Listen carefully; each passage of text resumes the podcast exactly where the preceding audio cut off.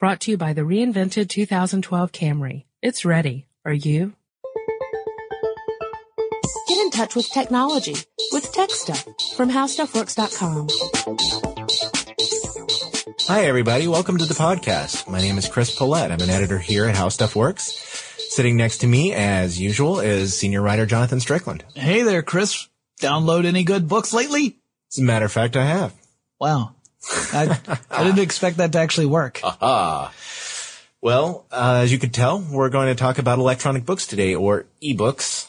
Right? Um, I think we were inspired to do this because we uh, we just recently put an article up on our website. Right. That uh, somebody who wrote that. Oh, that'd be me. Oh yeah, about the Amazon. I'm all Kindle. about the self promotion. yeah, yeah. I wrote an article about the Amazon Kindle. But before we get into ebook readers, because I mean that's really just part of the story. I guess we can talk about ebooks themselves. Um, now, of course, electronic books, that's just, it's a book in electronic format so that you read it with an, electro- an electronic device such as a computer or an ebook reader or an iPhone or whatever, right? It's just, it's an electronic device that can access this sort of file and display it. Absolutely. Um, And they were kind of, it's interesting. It was actually kind of slow to catch on. Um, considering that, you know, we, we, we really got the World Wide Web back in what, like 92, essentially. And, uh, and it was all text back then. There were hardly any graphics. And, uh, and yet the idea of using the internet to distribute books took a while. Um, there was a lot of, uh, a lot of publishers kind of dragging their feet on the whole issue. And in fact, I remember back in 2000, you may remember this as well, Chris. Um, there was a very famous author who kind of made a splash about trying to do a uh, an electronic book publication um, strategy that hadn't really been done before. I'm talking about Stephen King. Uh huh. Do you remember this at all?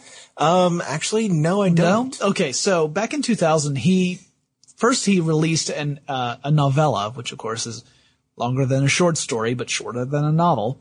Uh, it's called Riding the Bullet, and he rele- published that electronically, so you could download that and read it, you know, whenever.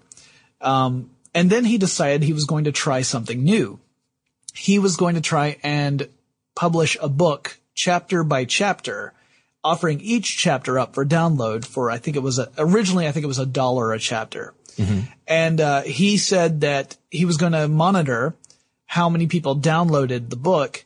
And as long as 75% of the people who downloaded the book were paying for the book, he would continue to write. Okay, now I'm starting to remember that now. That Right. sounds- okay, yeah. And if it dipped below 75%, uh-huh. game over. He stops. So first chapter comes out and apparently he does more than 75% of the business. Right. And so uh, people actually pay for it.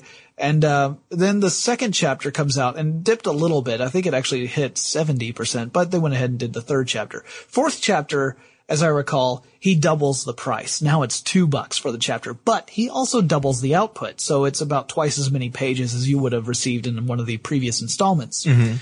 Um, I think it only got up to six chapters and then it stopped in, in 2000.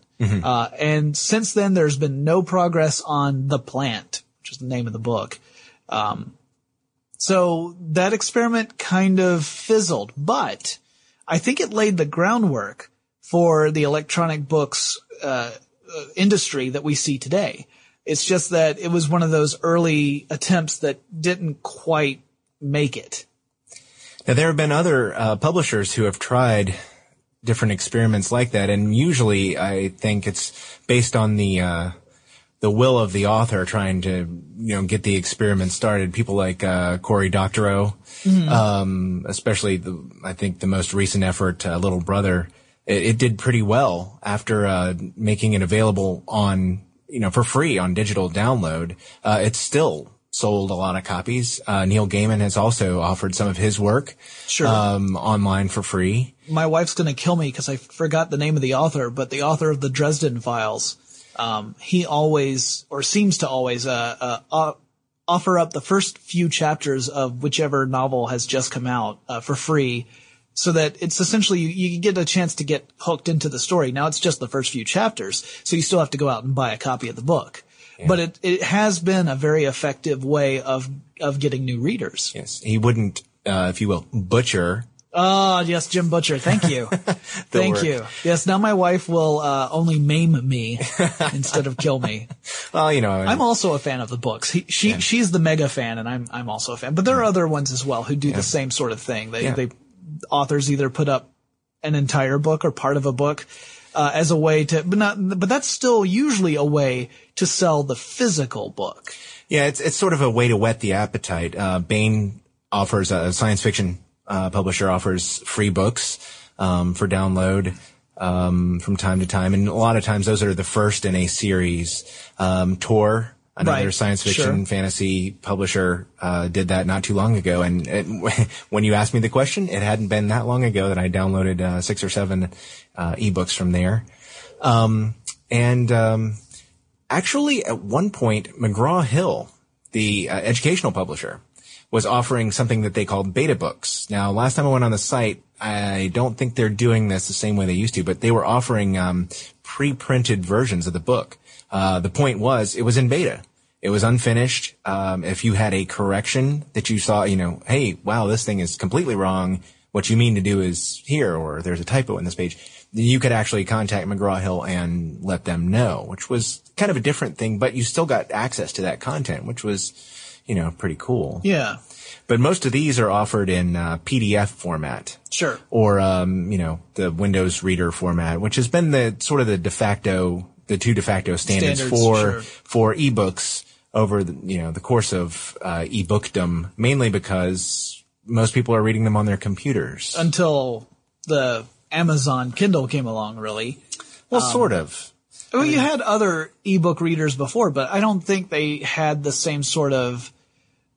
They didn't get the same sort of press or uh, adoption rates as the Kindle. Although it's arguable whether or not the Kindles even had a really high adoption rate because hardly anyone ever seems to see them. Right. Well, um, the two I first came in contact with, and we're talking more than 10 years ago, um, are the, uh, the Rocket book and the Soft book, uh, both of which were very early designs. They, uh, they basically supported text and they had LCD screens.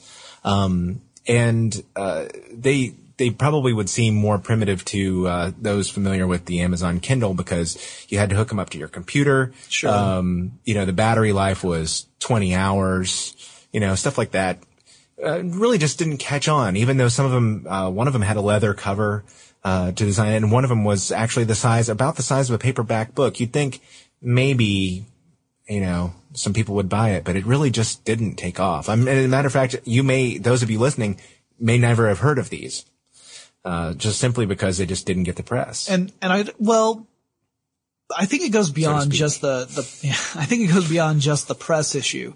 Um, I think for a lot of people, particularly of our generation or older, um, it's hard to imagine replacing the experience of reading a physical book with an electronic version there's certain things that you just associate with reading. You associate that the feel of the paper or even the smell of a book. And these seem like kind of silly things to talk about, but I think, I think for some people it really is part of what they associate with, you know, reading a, a book. And if you don't have that, it doesn't really feel like you're reading. Um, also things like uh, the LCD screens, they, they tend to, to cause a lot of eye strain. So after you were, it's just like if you've been staring at a computer all day long. Do you have any idea what that's like, Chris? yeah. Yeah, yeah, I, I do too. And after you've been staring at a computer for a while, you do get eye strain. You know, your eyes get tired, and um, that was part of the problem with one, some of these earlier ebook readers as well. They they use the same sort of technology that you would find in a LCD computer screen, and um, so yeah, that I think ha- played a factor into the whole slow adoption rate as well. Where yeah, you had the availability, but the technology just didn't appeal to people quite as much.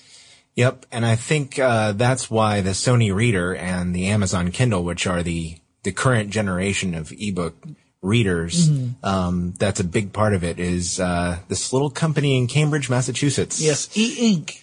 Yep, I love the e-ink. I actually have. Uh, I, I don't have an, uh, an electronic book reader, but I have messed with the Sony reader in uh, a Borders bookstore, um, which is one of the the retail outlets uh, that you can find them in, and um, you, you you should at least take a look at it because e-ink is completely different from LCD. Right.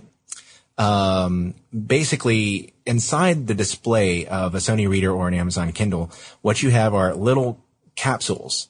And inside the little capsules are more little capsules that are floating in a liquid. Right. Um, on, on either side of the larger capsule is, uh, an electronic, um, basically- electrode. Yeah, an electrode.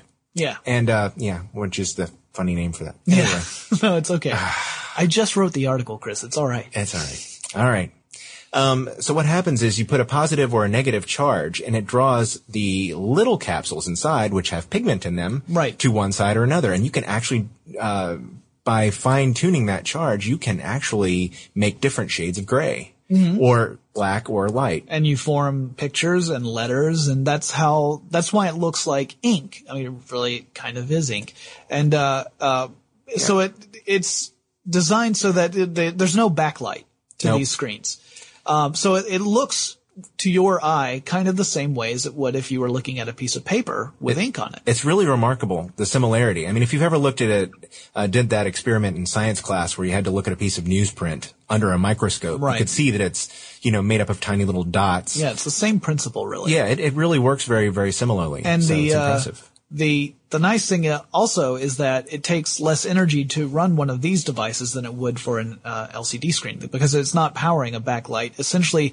it only needs to exert energy whenever a you're changing a page, when you're changing an image. Like if you not just changing a page, but if you were like increasing the font size or whatever, it would have to exert some it would have to exert some energy in order to to make the change visible. But between those, it doesn't have to use up any electricity. So you have a battery charge that lasts a longer time. In fact, the Kindle, uh, Amazon claims the Kindle can last for more than a week on a single charge if you're just, you know, reading books. If you're not using the wireless capability. That's, we should probably also talk a little bit about the differences between the Kindle and the, and the Sony book reader.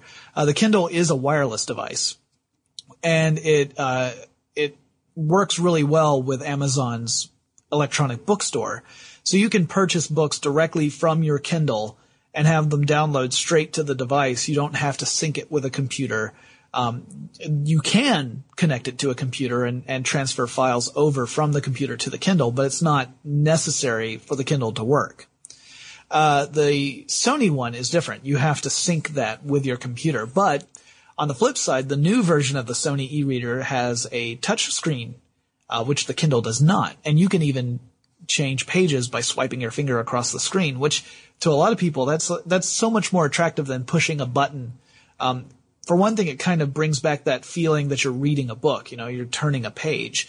Uh, for another, the Amazon, one of the criticisms that the uh, Amazon Kindle has uh, has had over the brief uh, period of its life is that uh, the button placement is such that if you pick up a Kindle, you're almost guaranteed to accidentally turn a page because the buttons are on the side of it. So you don't, you know, you're trying to put your hands in such a way where you're not covering up the screen or smudging the screen, but that means you're touching the sides. That's where all the next page or, or previous page buttons are found. And uh, they're large, so it's very easy to accidentally hit one of those, and then next thing you know, you're on the wrong page. Um, so yeah, they they each have their own merits and their own drawbacks. Um, I think they're both, from what I've seen, very good devices. I think they're both also probably a little more expensive than the average consumer would care to spend for something that they would think of, hey, this just re- this just lets me read books. Um, the Kindle I know is I think three right now, and that's uh, all unless you use Oprah Winfrey's coupon, in which case it's it's uh, three oh nine. Oprah Winfrey uh, uh, called the Kindle her favorite gadget recently, and uh, I'm sure that gave a nice boost to Kindle sales. Um, the Sony one I think is a I believe the new one's going to be four hundred.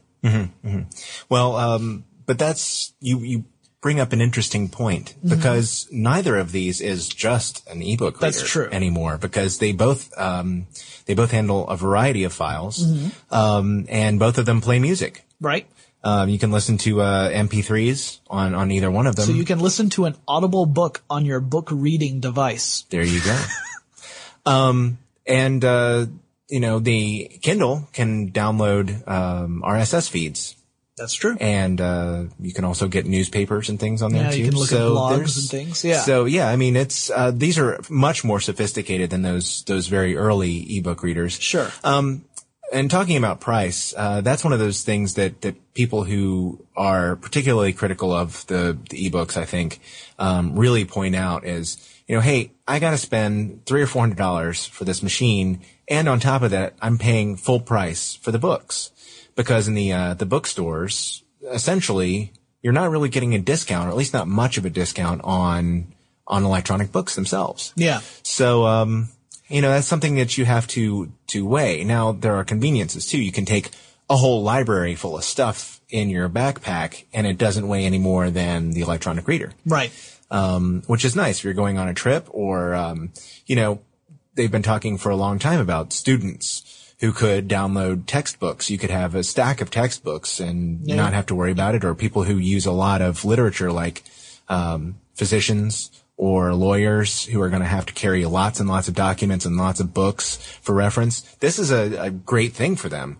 Um, then again, those materials, I'm not sure how much of that is available because it seems like the majority of the stuff I've seen is entertainment. Right.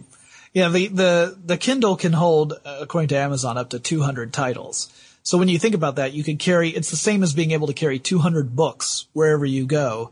And there's a, a capacity for a smart card, so you can hold even more than that, really. And, um, and not only that, but you can delete the stuff that's on your Kindle and it actually still exists on a, on a online cloud computing kind of, um, account. So you can always download it again for no additional charge because you've already purchased the book. So yeah, you've got this potentially unlimited library that you can carry around with you because since again, since it's wireless, you could always download a book that you already purchased and delete another one, whatever you wanted to do. Um, so the convenience factor definitely is there. Uh, the the question about the price is a big one. The the price of the individual books. Um, from a publisher standpoint, uh, I, I'm sure it has to be a little frightening because theoretically an author could bypass a publisher completely Yep. and pu- self-publish and allow, you know, sell these electronic books on his or her own website. Now the author would have to pay for hosting services and probably for bandwidth as well as people downloaded the book. But on the other hand, the author would get to keep pretty much all the profit. Yep. I mean, right now I can tell you from, uh, from my own experience, uh, I- I'm the son of authors. Both of my parents ha- are published authors. I know you're a son of an author. Yes. And, uh, son of two authors, actually. But, uh, the authors do not get to keep 100% of the profits from their books. No. Actually, the percentage is very small in comparison to the, um, to what the public publisher gets. And they don't get to keep the copyrights either And because they've licensed that to, to the, the publisher. publisher. The no, you, you can't sit there and call the publishers necessarily like big, mean, greedy people No. because there there are very real costs associated with publishing. I mean, you're talking about using hard uh, materials to create books. So you're talking about paper, and you're talking about ink, and you're talking about a, a the the actual printers, Distribution, marketing. marketing. Yeah, all mean, of these things, things are cost important. money, right? And uh, now ebooks takes a lot of that and eliminates it. You don't have to worry about production costs as much. You have to worry about hosting and you have to worry about bandwidth. Uh, marketing can be a lot more simple when you're using just electronic versions of marketing. You know, social networks, things like email, Twitter, newsletters, that kind of stuff. Um, it has the potential to really kick publishing in the pants, which I think is another reason why we see the ebook phenomenon taking longer than you would imagine it would take. Because I don't know that a lot of publishers are really eager to jump on that train just yet. They're still a little wary of where this is going to go. Sure, sure, and for good reason. Yeah. Yeah. Yeah. There are plenty of good reasons from a business perspective to be a little nervous. Now, granted, if they can find a way to capitalize on that, to monetize it, um, first of all, I don't think that physical books are ever going to go away. Right. Uh, they just have to make sure that they are able to balance it out just right so that they produce enough physical books to meet that demand without overproducing and then operating at a loss. And also a way to monetize the electronic books so that it makes sense from a financial standpoint to offer both. Um, if they can find that, then, you know, they've hit the holy grail, which is, and what's interesting is this doesn't apply just to, to publishing. Uh, you could say that online distribution, I mean, that's going to be the future of delivering entertainment and information. It already is to a large extent here. Right. But you're, you're not just going to see this in the in journalism and, and publishing. You're going to see it in television. You're going to, and it's already happening in television and music, movies. All these things are are looking at online distribution as the next big thing. And mm-hmm. it's either the next big scary thing or the next big, this is awesome. We're all really filthy rich thing. I'm for the last one. I, I would, uh, yeah, I would not object to being filthy rich. right now you're just filthy. I, yeah. I hear that, I hear that wealth is a burden, but it's one I'm willing to bear. All right then. Well, I guess we've uh, pretty much covered this uh, topic from from start to finish. I think cover to cover, cover to cover. Nice, good one. I think it's time to turn the page. That oh, oh you were ahead. You were ahead, and now you're behind again. but if you want to learn more about ebooks, you can read lots of articles such as how the Amazon Kindle works. That's going to be live at howstuffworks.com, and we'll talk to you again really soon. For more on this and thousands of other topics, visit howstuffworks.com. Let us know what you think. Send an email to podcast at howstuffworks.com. Brought to you by the reinvented 2012 Camry. It's ready. Are you?